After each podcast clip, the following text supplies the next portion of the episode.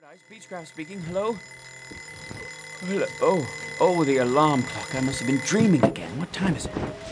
Half past six already? This is my world, all right. And welcome to it. A brief, if somewhat jarring, introduction to Mr. Archibald Beechcraft, a child of his time, a product of the population explosion, and an unwilling inheritor of the legacy of progress. He has just begun his daily battle for survival in a world that cares not one whit for his happiness or sanity. But very soon, our hero will begin a one man rebellion against this impersonal age. And to do so, he will enlist the help of certain unusual aids, of the sort found only in the Twilight Zone. And now, The Twilight Zone and our story, The Mind and the Matter, starring Hal Sparks, with Stacy Keach as your narrator.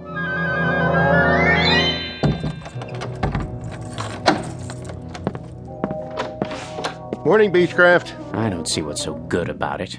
How's that? If you'll excuse me, I'm late. You're always late. Take it easy. You'll get there. I'm sure I will.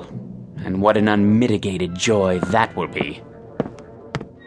91, 92, 93. Stand aside. I don't have to. My mom said I could play. And I said, move it. 94, 95, 96, 97. Why do you have to do that here, inside the building? Oh, you made me lose count. Now I have to start all over again. One, two, three, four. Get out of my way, you little wretch. Ma, that man called me a wretch.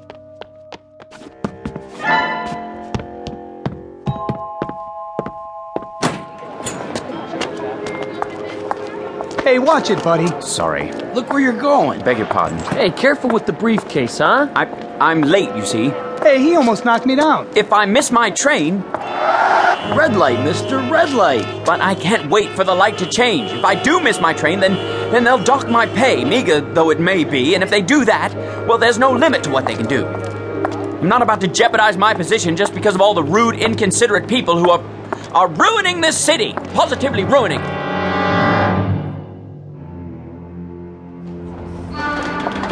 That's my train! Slow down, one at a time. But you see, officer, I absolutely must catch the 732 uptown. Keep your shirt on, pal. Let me through, please. Watch who you're pushing. You don't understand. This is my. Hands off, buddy. One person per token. I don't have a token, Well, then you better get one at the window. but I overslept. I'm late. one at a time, folks. Let's keep moving.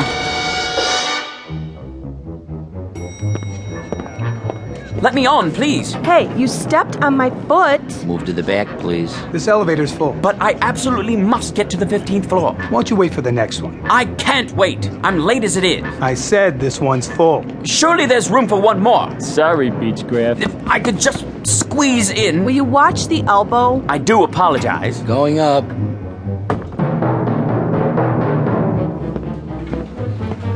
There's Mr. Beechcraft.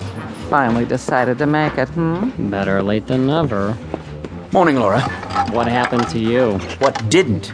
If you'd been through what I've been through, Did you punch in? yes, Mr. Rogers got here 15 minutes ago. I'm sure he did. I told him you went to get coffee. Coffee. That's what I need. Not now. And my blood pressure pills. Wait till the break. Look like you're busy. You mean pretend? I don't have to pretend. Of course, in a reasonable world where a person could work at his own pace with no pressure, no interruptions, Mr. Rogers will be back any minute. I'll bet he will. All right, where did I leave off yesterday? The Campbell file, as I recall. I'm finishing it for you. What? You shouldn't have done that. I'm quite capable. I know you are. I was only trying to help. Thank you, Laura, but if I could be allowed to concentrate without so many distractions, there'd be no problem. Here's your coffee, Miss Petty. Oh, thank you, Henry. You can call me Laura, you know. All right, Laura. I didn't know how you wanted it, so I got cream and sugar. I- Is that okay? That's fine. Kindly give it back. Hmm? The Campbell file. I'm just about to close it out. Where do you want me to set it? What? The coffee. Just a minute. If you please, Laura. Here you go.